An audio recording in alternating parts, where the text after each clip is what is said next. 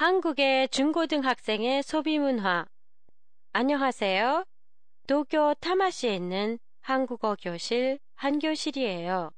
지난 회에는 초등학생 책가방 때문에 부모의 등골이 휘어진다는 얘기를 했었는데요.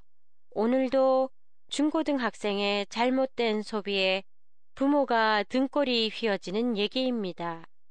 지난 겨울 한국에서는 중고생들 사이에 미국의 아웃도어 브랜드 노스페이스의 비싼 점퍼가 유행해서 국민 교복이라는 명칭까지 얻을 정도였다고 해요. 학생들 사이에서는 입고 있는 점퍼의 가격에 따라 계급이 나누어져 각 계급마다 이름이 붙여져 있어요. 그 이름들은 속어가 대부분으로 계급의 특징이 잘 나타나 있어 소개해 볼까 하는데요.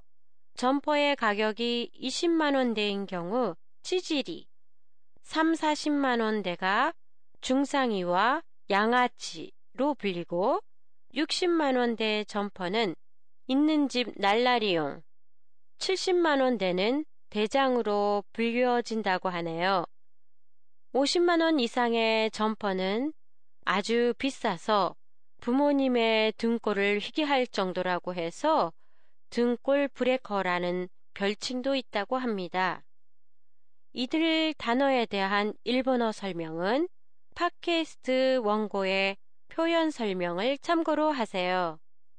문제는 이런 비싼 점퍼를 입어야지만 왕따를 당하지 않는다는 생각에서 점퍼를 살 돈을 마련하기 위해 범죄 행위를 저지른 학생까지 있어 사회적인 문제가 되었어요.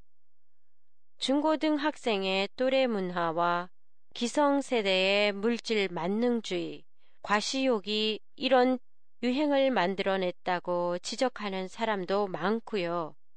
물질적인 풍요보다는 정신적인 행복을 추구해야 할 청소년기 학생들이 유행에 흔들리는 걸 보면 씁쓸한 생각이 듭니다. 다음 회는 달라진 축하 문화에 대해 보내드리겠습니다. 팟캐스트에 대한 여러분의 의견이나 감상을 보내주세요. 보내주실 곳은 한교실의 홈페이지 한교실닷컴이나 트위터를 이용하세요. 안녕히 계세요.